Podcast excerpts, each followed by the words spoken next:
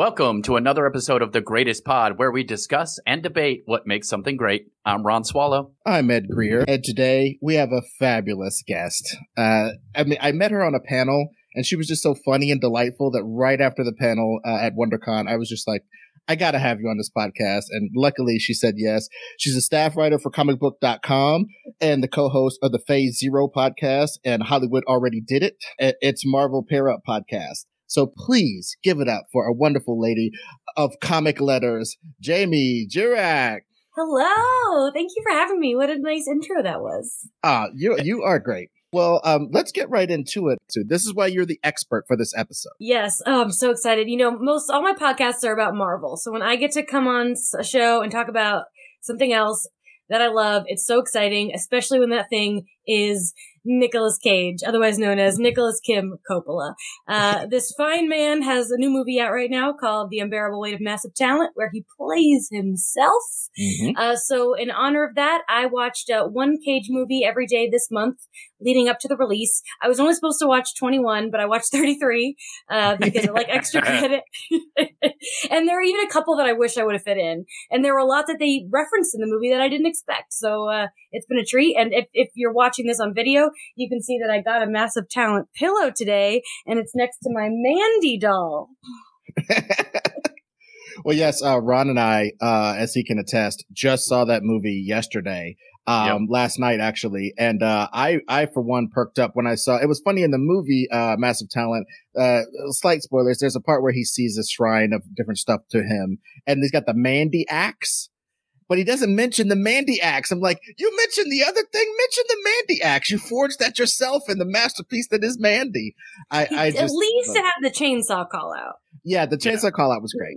That movie was hilarious. Yes. Now, you clearly are a huge Nicolas Cage fan. Where and when and how did that all start? Great question. So the only person on this earth I love more than Nicolas Cage is John Travolta. I am John Travolta's number one fan. John Travolta told me himself I was his number one fan, and I stand by it. So when I was a kid, I loved Face Off, and I still love Face Off. I've watched it twice since January. It's so good.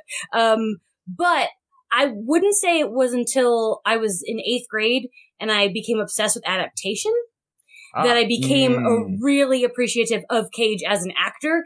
Because for a while he was just, for me, like an action movie star, which I love. I'm a big action movie fan. I don't think there's any greater run than The Rock to Con Air to Face Off. Like, what an insane 96 to 97, crazy.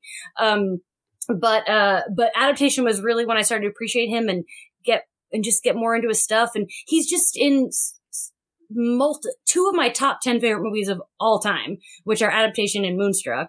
I have 3 Nick Cage tattoos, and 2 of his face. I also have 3 John Travolta tattoos. I recently got both halves of their face and Face Off. So so my love of Travolta kind of sparked my love of Cage. Travolta, the greatest gateway drug towards Nick Cage fandom. So this was when you were, mid-school, high school type of age? Yeah. Face Off came out when I was 7, and I don't think I saw it too long after it came out. Adaptation, I was 8th grade when I saw the movie, so 13, 14. Yeah, that's the time when you become a fan of something. And I became a huge Bruce Lee fan because of that. Yeah. And, obsessively watched every single thing that Bruce Lee was in. And then, of course, that Brandon Lee was in as well. When you find somebody that you really like at that specific age, it's hard to get away from them. Like, it's almost impossible. And Nick Cage is a great one to follow because he's got range, but he also takes some of the worst projects of all time. And I love that personally. Personally love that he's just willing to do movies that he's like, I want to try this out. Fuck it. Yeah. Or and there was a while money, there where whatever it is. He needed money for sure. I think he's good now, but one thing that, even bad Nick Cage movies are so good. Like I've seen The Wicker Man so many times because it's just fun. It's so silly and dumb. And I finally watched the original for the first time, and it's so good that it makes me enjoy how bad the remake is even more. We already have a good Wicker Man. Let's have a bad one. That's fun. I love Drive Angry. You know, as a Marvel person, I do wish the Ghost Riders were better, but they have their moments. Did you see his Bad Lieutenant that was in New Orleans? Mm-hmm. I like it better than the original, which is not popular. Well, I don't think that's a popular opinion. Yes, yeah. but you know what? I might concur just because. And for Ron, I know you ain't seen that shit. No. It's basically the movie Bad Lieutenant, which starred Harvey Keitel as this shitty venal detective guy who would like pull chicks over and do weird stuff to him and like snort coke all day and bet a whole bunch, almost get his family blown up because he has so many gambling debts, even though he's a cop. He's just a horrible person. And the Bad Lieutenant in New Orleans, it also has Katrina vibes are happening, basically. Like, or Katrina's either about to happen or it's just happened. And the city is messed up. So this one lieutenant has all this leeway and he gets himself in all this trouble. And I think that change to the Bayou location for Bad Lieutenant makes the story more, it presses harder. It has a more of a, I don't know, this inevitability about it. It's also Werner Herzog. Yep. So there's weirdness. Like there's a shot like of at Nick Cage from the point of view of a lizard. Yep. It's wild. And I like it better because I'm rooting for Cage in that version. And yes. I love Harvey Keitel. Harvey Keitel is also one of my favorite actors. But I just, he's too icky in his version. Yes, exactly. You can't root for him to win. And that's what makes some of these movies that have like, we're going to get to Face Off in a minute, but the movies that have two characters that you can root for equally.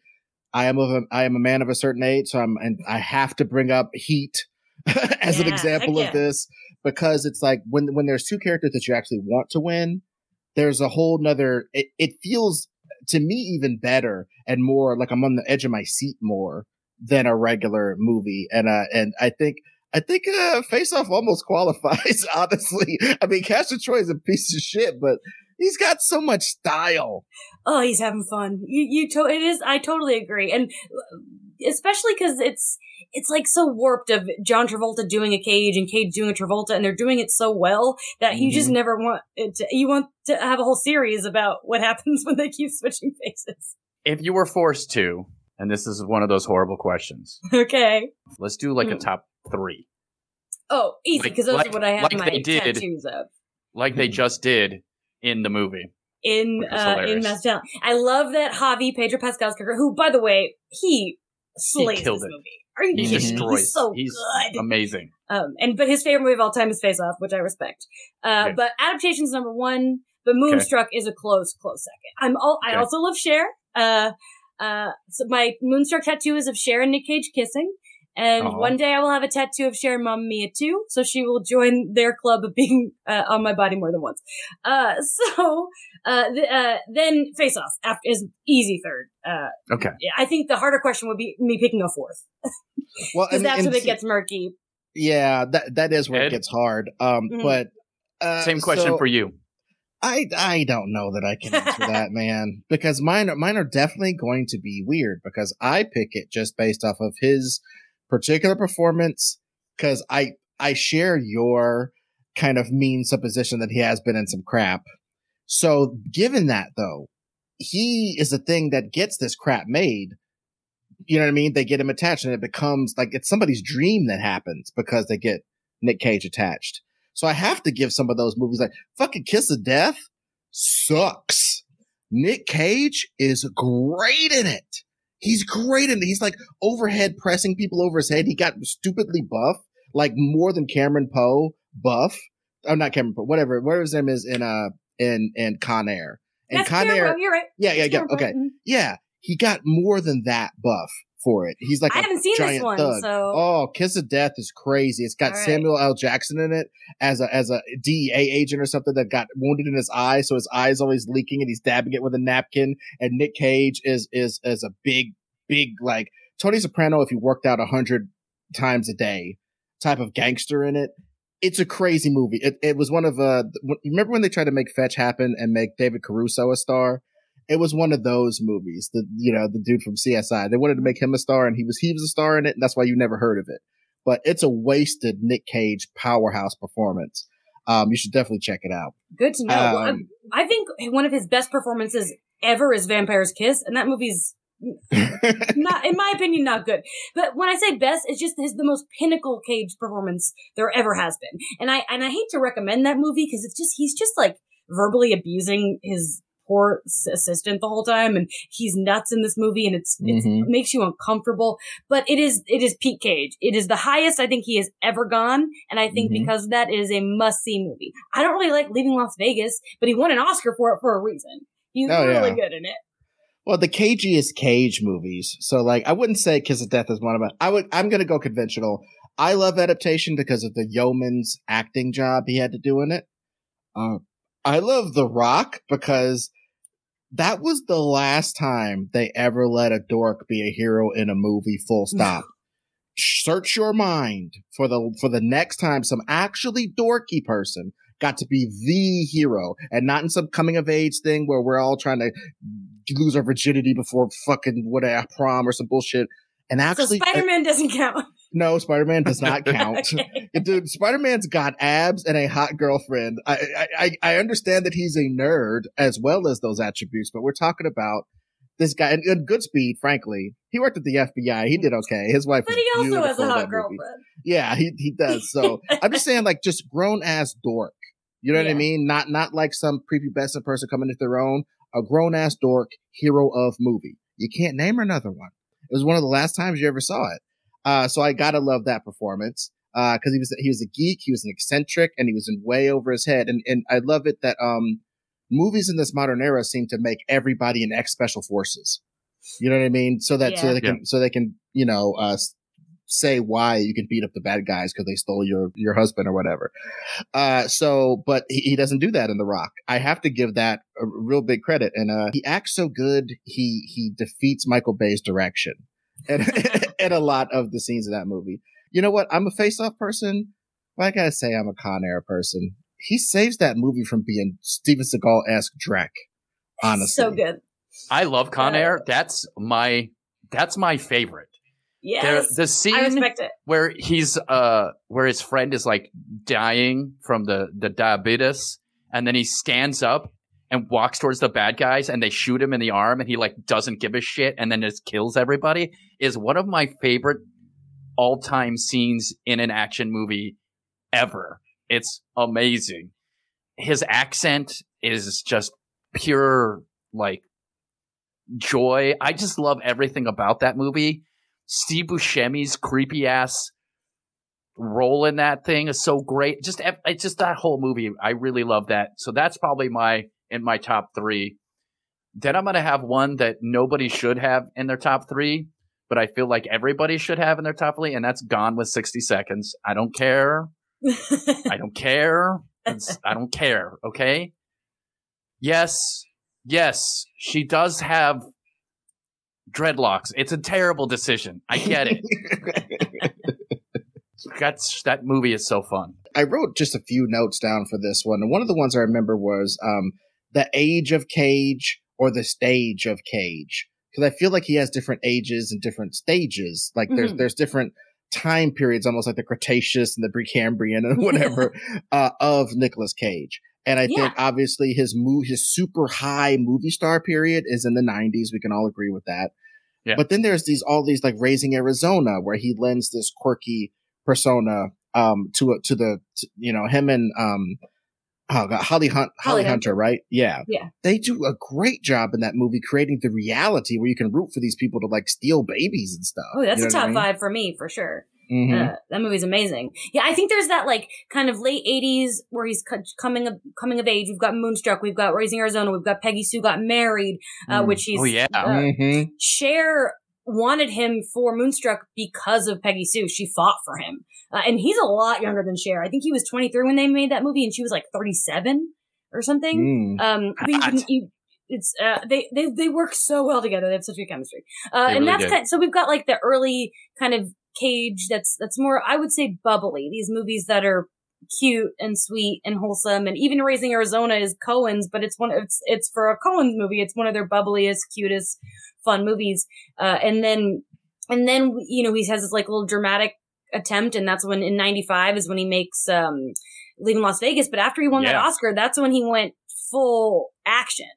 That's when he did those three. And then we have the 2000s hit. He makes Gone in 60 Seconds. And then after that, he's making these like more, you know, indie, smaller. We've got Adaptation. We've got Matchstick Men. We've got The Weather Man. Like these, like, I think he was like trying to win another Oscar, but he only got nominated for Adaptation. And then after that, once that era ended, it was we were bad for a while, except for National Treasure.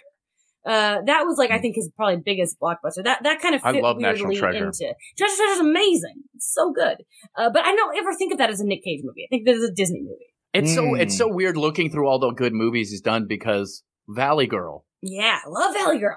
Valley Girl's so fucking good. That is a fucking great movie. Yeah, that's with those 80s gems for sure. Yeah. What about the Knowing and Next era? Because I think that's where, to me, it went off the rails in the A-list movies, because they were, as Ron alluded to earlier, these weren't just the tax movies. This isn't the tax era yet. Mm-mm. This is, you know, where he's working to pay off taxes and all the Marvel comics he bought and stuff. It isn't that. It's him going, well, I know how to read a script. I know how to pick a role. These are winners. I just watched Next for the first time, and people we were comparing it to like Drive Angry and Wicker Man in terms of fun, and it did not get there for me, because the Next stuff that was so fun, and Peter Falk was in it. I lost my friggin' mind when Peter Falk was in that movie. But then it's all about him and Jessica Biel's weird romance, and Cage has really good chemistry with most women. I think, sorry to say, Angelina Jolie is not on that list. But then, like, when we hit Ghost Rider, like, Eva Mendes doesn't work, and then Jessica Biel doesn't work. They kept trying to give him... I don't mind an age gap. Like I said, it worked so well in Moonstruck, but we hit these late 2000s, and with the exception of Diane Kruger in National Treasure, he's just not vibing with these women. It takes a while. I feel like not until maybe Mandy that you really believe again that he's with this woman. Yeah, and I'm down to talk about Mandy all damn day, but I was going to definitely ask about, what did you think of Kick-Ass? Have you seen Kick-Ass? You know, when I saw, this is the first time I saw it since theaters, when I watched it this month, and it's so dated, and a lot of it does not age well. A lot of those jokes are like him pretending to be gay to get a girl is like, oh, that hurts me. But it still has a lot of charm and a lot of originality that I really respect. And Cage is great in it. It's kind of like National Treasure, where I don't really think of Cage. I don't think of it as a Cage movie. Cage and Batman cosplay for 2 hours, and I think that's a good time. A lot of times you watch a Nicolas Cage movie and you're like, this is so great because Nicolas Cage is in this fucking movie.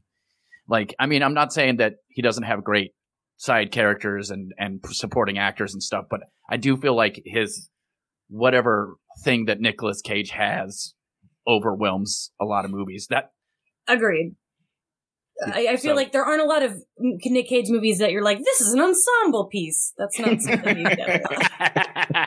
Yes. Well, okay. What are some of those though? Because like I see what you're saying. Because like when you watch Kiss of Death, it's definitely an ensemble. But Nick Cage is the biggest thing about that whole movie, which is probably one of the reasons why it doesn't work. I would argue some of the earlier ones, like I think Moonstruck and Raising Arizona both qualify. Like we said, Kick-Ass. Not necessarily National Treasure, but kind of National Treasure. Because you got, you know, even though he sucks in real life, you got John Voight's presence, and you've got Diane and the other guy who I don't know his name, and then the sequel is Helen Mirren, you know. But I mean, Massive Talent feels definitely like you'd think it would be Nick Cage's movie, but I think it's both of their movies. Both of them. That is a great duo. It really is. Yeah. Well, just as this is the part where we would talk about Massive Talent a lot, without spoilers, obviously. I think the interesting thing about Massive Talent is, it's like Nicolas Cage is the player and Pedro Pascal is the court and the arena or something. You know what I mean? Like, you have to have one to have the other. So like, and I think the movie's kind of like that, in that like Nicolas Cage is an instrument, and like, he's like a really shreddy guitar, just crazy, just wild stuff.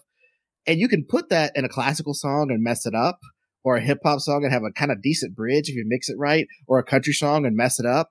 You know what I mean? He's like playing this specific thing, and you got to know how to play Nick Cage. And from the script, I tell anybody anybody in the world, and for the last 4 years, I read the script for Massive Talent a long time ago, like 4 years ago, because it was on the blacklist.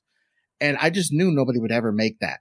It was one of those, you know, people write them, they get an agent off of them, and then they just kill your voice and make that beautiful thing that you wrote to get in the industry die. You know, they didn't do that. Like, they took it and made it into a movie, and it's just, I mean, it, as far as spectacle, to me, it had as much spectacle as any Marvel thing.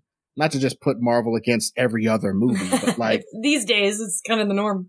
Because the theater me and Ron were in, for some reason, everybody chose to sit around us. Even these COVID times, we were just right all in the middle. But it was like we didn't care. Once the laughs start rolling in and you get that community of everybody being like, did you hear that? Did you see that gag?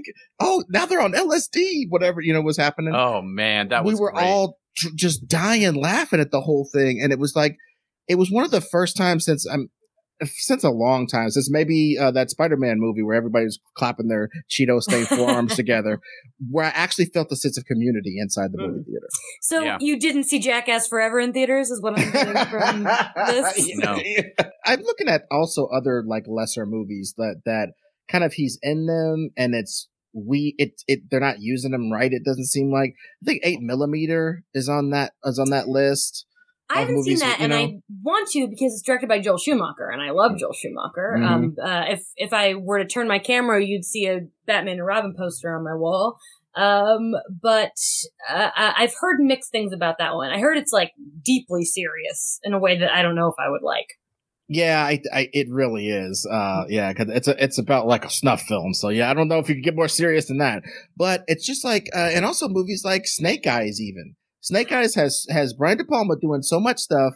I love Nick Cage in that movie. I'm not saying it's a lesser movie, but it's one of those ones that you don't think of until you go like, oh, remember Snake Eyes? Of the movie, all the movies I watched for the first time this month, my two favorites were Bringing Out the Dead and Snake Eyes. And it's wild because Bringing Out the Dead is Scorsese and Snake Eyes is De Palma, and you don't ever think of either of those movies when you talk about their filmographies. Mm-hmm. And I thought I loved both. I especially love Bringing Out the Dead, and I'm shocked it's not in the Scorsese conversation more. And Cage listed it as one of his top 3 favorite movies he's in. Mm-hmm. And Snake Eyes, I'm a sucker for a long shot, and that's just a whole bunch of long shots. Yep. It's very Birdman-y, and it had like twists I didn't see coming. I enjoyed it. Yeah, you just never think of those movies as part of his oeuvre. Just like, I mean, I think Peggy Sue was getting lost too because it was so long ago.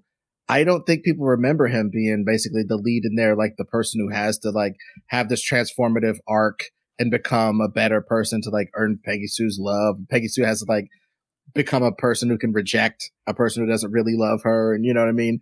He's doing a lot of good acting in there to make that story work because if he was miscast. Weird.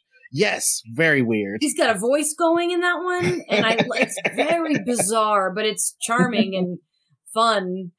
We didn't pick that for – I watched it anyway, but we didn't put it on our official list because to me it feels more like a Kathleen Turner movie. It's when I think Peggy Sue, I don't think Nick Cage. I think Kathleen Turner. But I do think it's – Pedro Pascal listed his 5 favorite Cage movies, and that was on his list. He said it's very meaningful to him because he saw it in theaters with his father. Oh wow! Yeah, a little guarding test there. I haven't, but I just want to really just go back and talk about his performance in Adaptation, though, because as a screenwriting nerd, as you could tell from me reading screenplays 5 years before they come out, Adaptation was another one of those great screenplays where you're just like, nobody's gonna do this. Why would anybody do this? This doesn't make any sense for somebody to actually film this. And it was in the, you know, Being John Malkovich era where, like, Spike Jonze could, like, do anything. You know what I mean? And Charlie Kaufman. Yeah, and Charlie Kaufman. They were both just so hot, you know, screenwriter and director, just so blazing hot.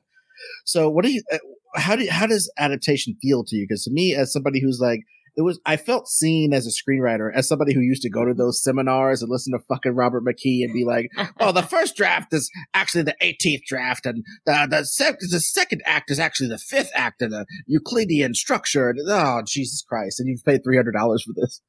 So perfect. Adaptation is...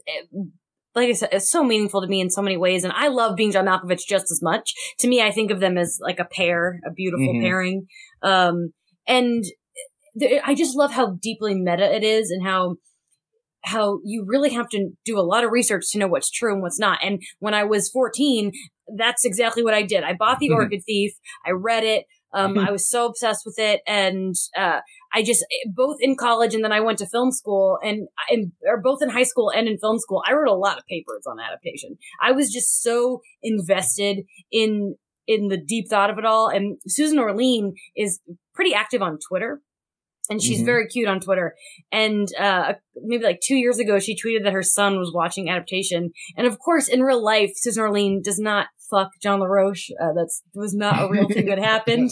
But you know, when your teenage kid is watching this movie based on you, and you have to be like, not all of it's real, but some of it is real. So like a lot of the quotes that are directly from her book and a lot of stuff about, you know, you see the set of Being John Malkovich. They actually have that on there. You have Catherine Keener playing Boggle. And then just on top of all that, it's just Nick Cage being amazing. He's so good. I always say people, you know, like that episode of Community where is he a good or a bad actor? And it's all about being over the top. If you watch Adaptation, you watch Leaving Las Vegas. The Matchstick Men's another example. He plays certain roles with such nuance. And the switch between Donald and Charlie is so, it's just, there's such a beautifulness to the way he plays these roles. And that's why I stand firmly in this belief that when he goes crazy in a movie, it's just, that's 100% calculated. It's not Nick Cage being Nick Cage. It's how he perceives a character because he knows how to be subtle. Yeah. I feel like that when he does go crazy, it's like what he thinks the character would do in that situation. Like for instance, when he's playing his younger self in this newest movie and he's doing the like shittiest version of himself as that character, when he's like, there's a part in it where he like yells and goes crazy and I don't want to give it away because it's so funny that I don't want to interrupt it. I went to the bathroom during that scene. No! I know what you're talking about. I know. I'm going again tomorrow. I'm going to see it again tomorrow to make up for the fact that I missed what I know is the best part of the movie. And when you think back on the cockiness of youth and what you thought was the right behavior and all of that stuff, they really bring that out in this. And Nicolas Cage really brings it out. He probably remembers what he was supposed to be like when he was a kid and what he thought was going on in his head.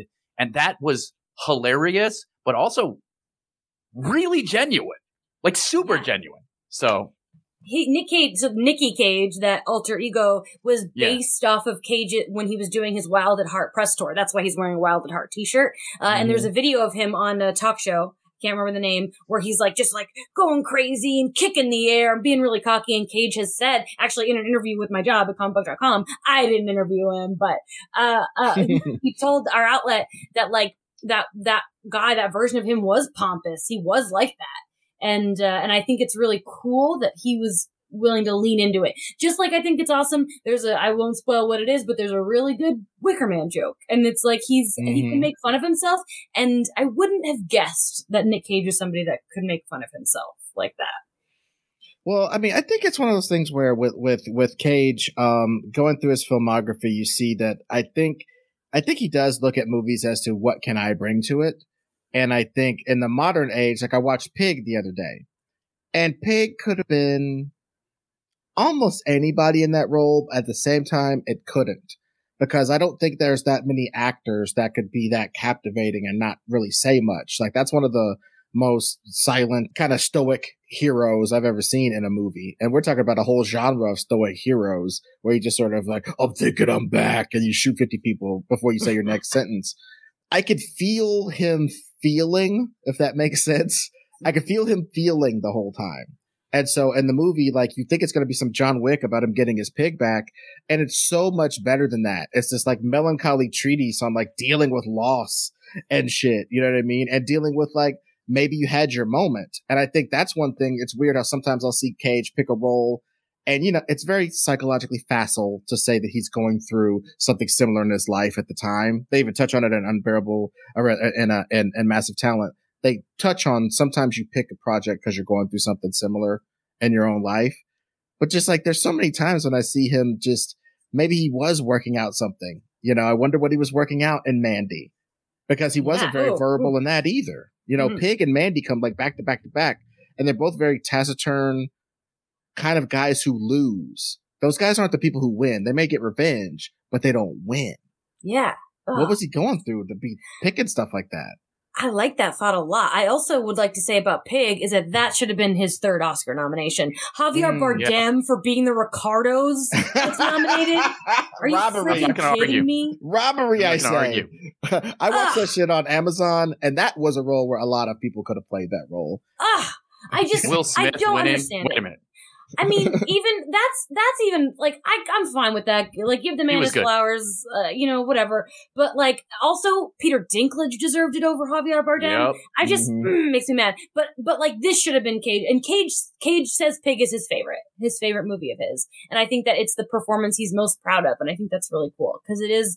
I think I want to be him for Halloween, and then my boyfriend is going to be Porco Rosso, so he's going to be my pig. I hope nobody steals him. Oh yeah, Rosso, never mind. Cut this out. Oh, that's so funny. We love your reference. Boyfriend. Oh god, I just want to say he's a nice guy. I'm glad he really is nice. I'd like to have him on sometime. He's.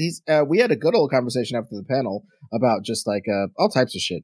Guys, I just think also I was trying to watch Leaving Las Vegas the other day, and I gotta say it was like it made me feel some real 97 feelings.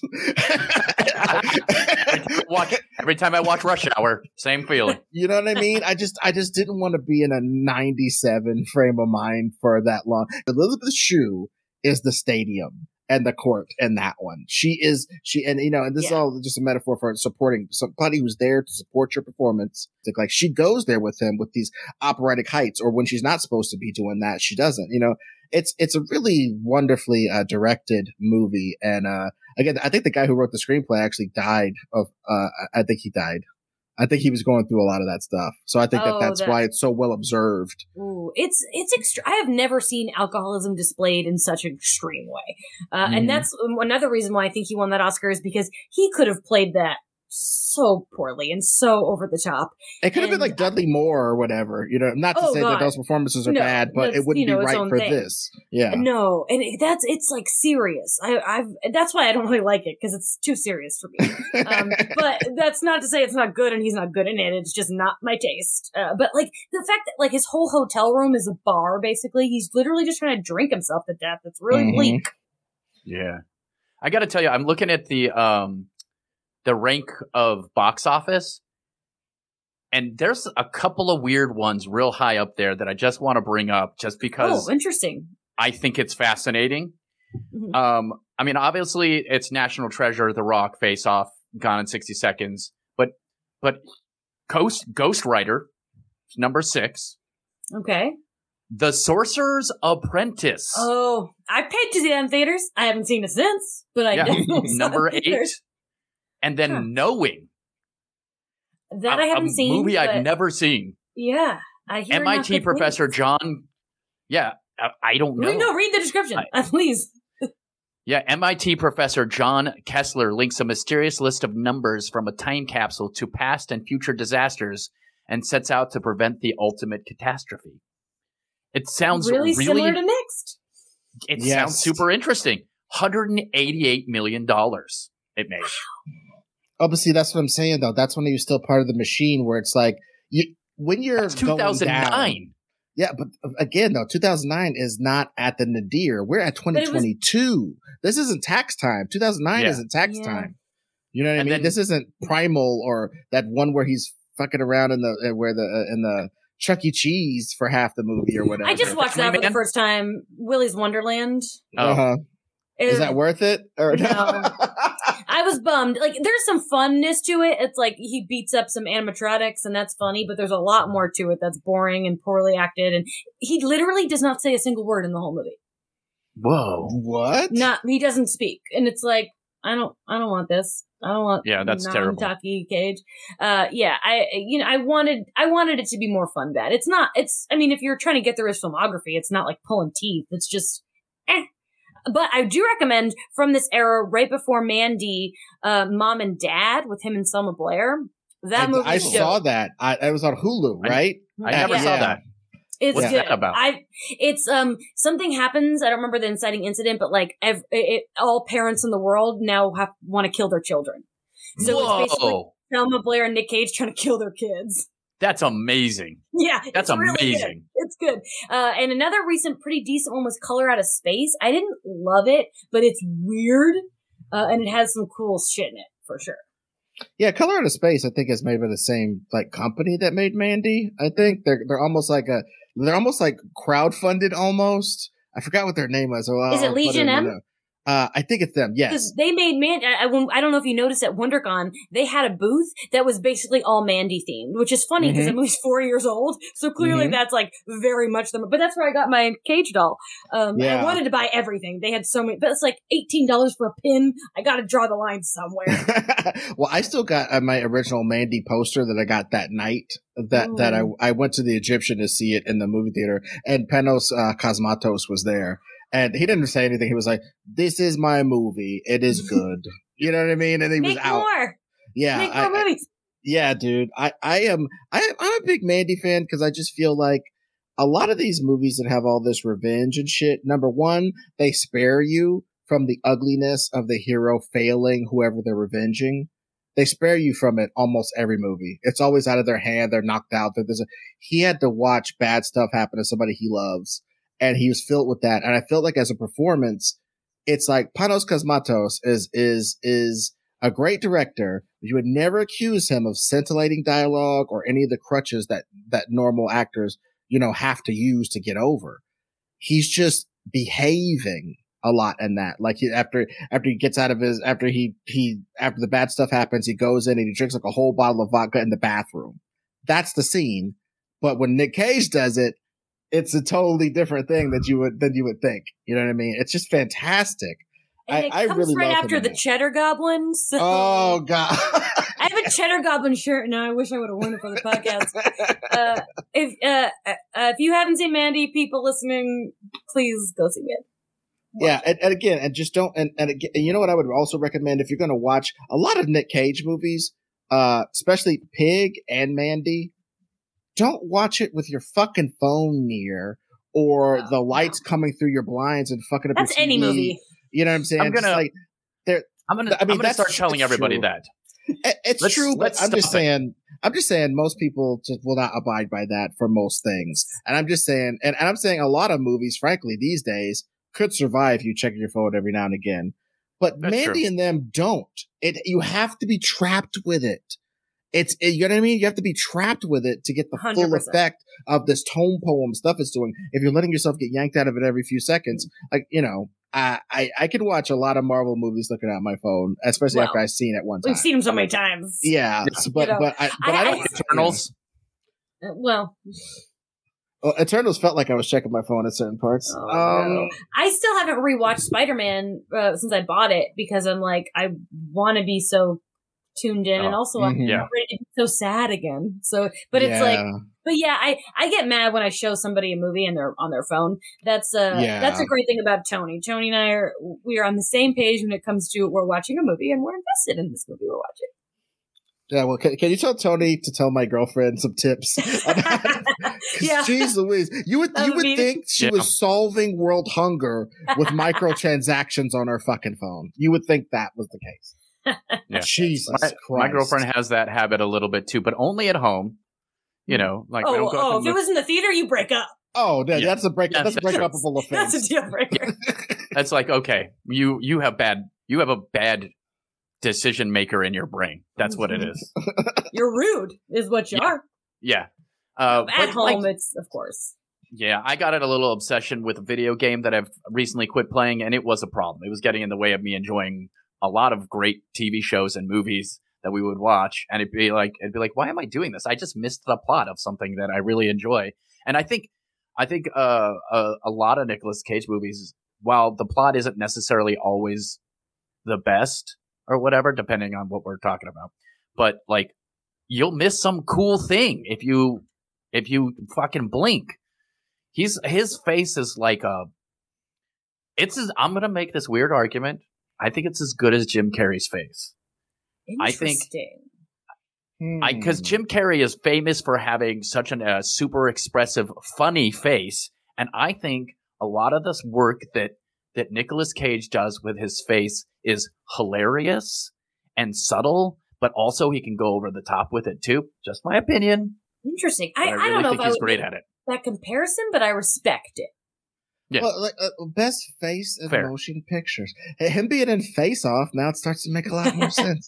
But no, I think I know what you're saying in regards to, like, there's always something. I think it's to me it would be eyes and like the domino mask area of Nick Cage is always working on something. He's got some life in his eyes because he's thinking and he's you know, responding in the moment to whoever he's acting against.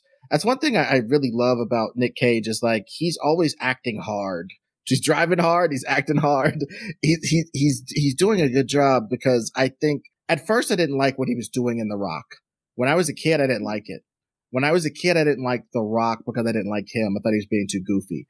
And every year that I've aged since, I like it more and more because why would you take away all those tools he has to make him just another taciturn action asshole? He wasn't, like, old enough to play these quiet Pig, Mandy characters yet. He still had this youthful verve, and he still had to use his words and use his face and stuff. So, like, I love The Rock as a performance of his, I gotta say. I really do. Yeah. I think there's very few times in movies where I actually feel like the characters are scared. Cage can get across that he's scared or that he's in love or whatever. I believe him, even though I can stand outside myself and watch him do what he does and go, that's Nick Cage. I can still also jump back. I can go back and forth, like the astral forms coming in and out of Doctor Strange character or something. I like that assessment. That's cool. I've never thought about it, the scared thing. I like that. Well, he's good. What do you think is what's so enduring about Face Off? Because honestly, man, if you just look on it on its merits, it is such a product of its time. It is so weird, but it stood the test of time. Why do you think that is? Two words: John Woo. John Woo is such a great director, and nothing needs to be trimmed. It's just such a tight. Every second of that movie is entertaining, and it's so weird and goofy. I make up a lot of movie drinking games, and I have one for Face Off. And one of the rules is drink whenever science doesn't make sense, because who cares? That's the whole thing. The point is to get drunk. And it's just, but also a thing about the movie was written to be set in the future, but they didn't have the budget for that. So then they were like, well, who cares? This reality can have this like it's little things like the Face-Off procedure, the prison with like the boots and stuff. Mm-hmm. They have these cool futuristic elements, but it flows so beautifully, even though it is 1997. And then you've also got, it's the performances, and it's not just John and Nick. Joan Allen is great in the film. I love Joan Allen, and she's such a good choice. They wanted someone younger. They wanted it to be a stepmother. So that they could have like a hot wife, and they fought hard because Joan Allen was who John Woo wanted from the beginning, and they fought hard for her because it was like, no, it's more impactful if it's the actual mother, and if this is like the real family dynamic, and it works, it just works so well, and the action's so good, everything happens. You think the movie's over, and then there's a boat chase. Well, I definitely agree with you that Joan Allen is she's making that happen, because just drop Denise Richards into that role and the fucking thing falls apart. The whole thing falls apart. Why do I care about you getting back with your daughter age stepmom wife person? Yeah. Why do I care that you've repaired that? Why do I care that you're doing the hand face thing with her? That's another part rule for the record. Also, don't they like, the other dudes, this was my ex-wife had a real problem with this movie, mostly because she was like, look, if some dude fucks me with some other dude, if like I get fucked and it's not your dick, I know it's not your dick. Interesting point. But I feel like it's been so long since they've had sex. That maybe she forgot that dick. Yeah, maybe. Or just maybe John Travolta and Nicolas Cage have really similar dicks, because I believe that's possible. Well, I mean, and I bring this up to people all the time.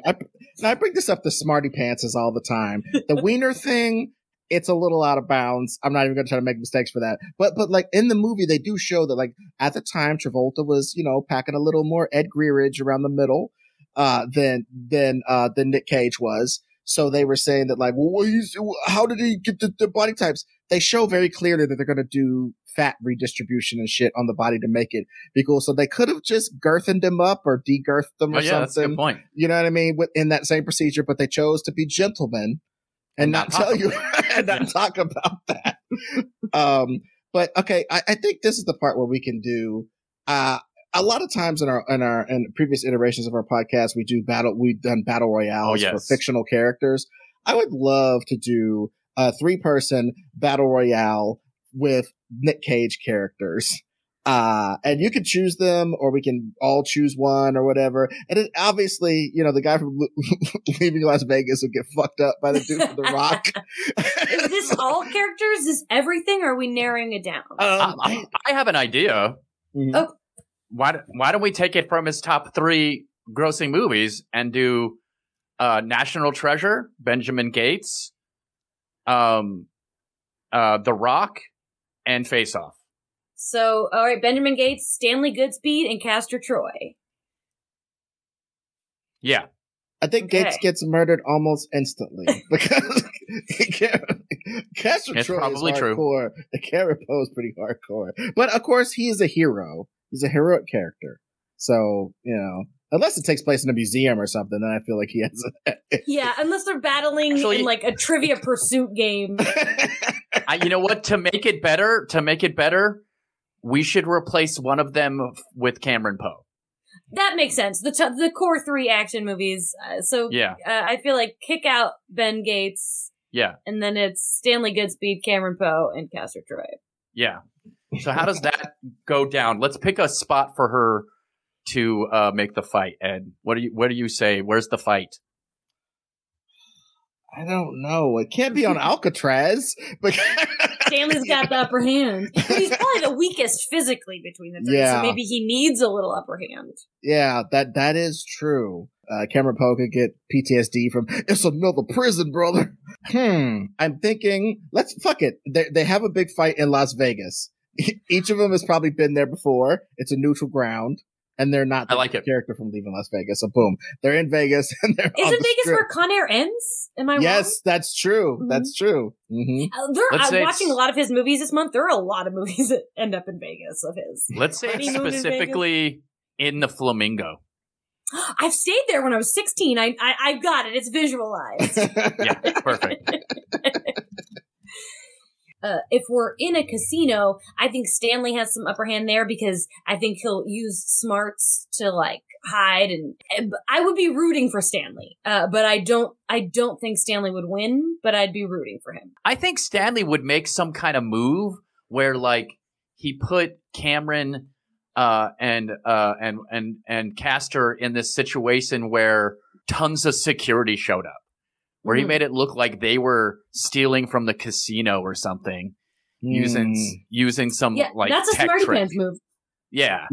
He reports him for counting cards. He's like, "Oh, you see that long-haired mullet gentleman over there with the t-shirt on? He's counting cards."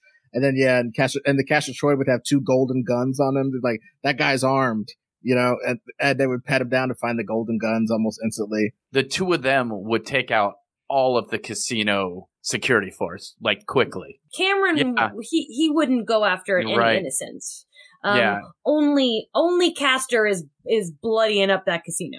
He is that there is collateral damage. It is New York in 2012 in the MCU. It is destroyed if Castor Troy is good. But but my instinct originally, I was gonna say Castor because the dude has no morals. He's evil. He shot a kid. Killed a kid. Yeah. And the first time you ever see Castor Troy, he's killing children. But man, Cameron Poe is scrappy. Yeah. I think that he teams up with I think he teams up with Stanley, and then they take him out together. Okay. And then instead of fighting each other, they go to the buffet. I think that's beautiful. I like the idea of two winners. And you know, as we've learned from Adaptation and from Massive Talent, two cages are better than one. Absolutely. And do you have any, if you were going to give somebody a primer as we round out here to watch all these Nicolas Cage movies, do you have some sort of vague viewing order or some vague ethos, or did you do it chronologically? If you're giving a final note to people listening to this who are intrigued by us talking about Nicolas Cage, this is how you get into Cage by Jamie. What would you say? I did it chronologically, except with all the extras, I kind of threw random ones in there. Mm-hmm. But I really liked doing it chronologically because you see how he grows, and it's a good, because he's making similar movies in chunks, it flows really nicely. Once you get to the like mid to late 2000s, it's a little rough. For sure. Like watching, you know, you're going to have to watch Next and The Wicker Man and stuff all together. But, you just plan it right. Like we accidentally this was not intentional, put Mandy on 420, and that was the most beautiful thing that ever could have happened in the history of accidents. So you know, it's if you're watching things like Wicker Man or Next, you know, I recommend drinking a little, having some fun. But if you're watching Adaptation or Pig, you should have, you know, it should be a nice evening where you're ready to feel some emotions. And but I think chronological order is a fine way to do it. And I think that I wrote an article, you can find it on my Twitter, of all the movies referenced in Massive Talent. So if you're only looking to just get references, then do that. But there are a lot of good movies not on that list, and there are some bad movies on that list. But I did, the order of the list is the order in which they're mentioned in the movie. So that's another way to do it. Cool. What's your Twitter again? Jamie Cinematics. Yes. The official Cage Month list, though, you can find on my Letterboxd, which is also Jamie Cinematics. Oh, nice. And if you guys want to help out the podcast, join in our Patreon at patreon.com/thegreatestpod, or leave us a review. And thank you as always for listening to another episode of The Greatest Pod.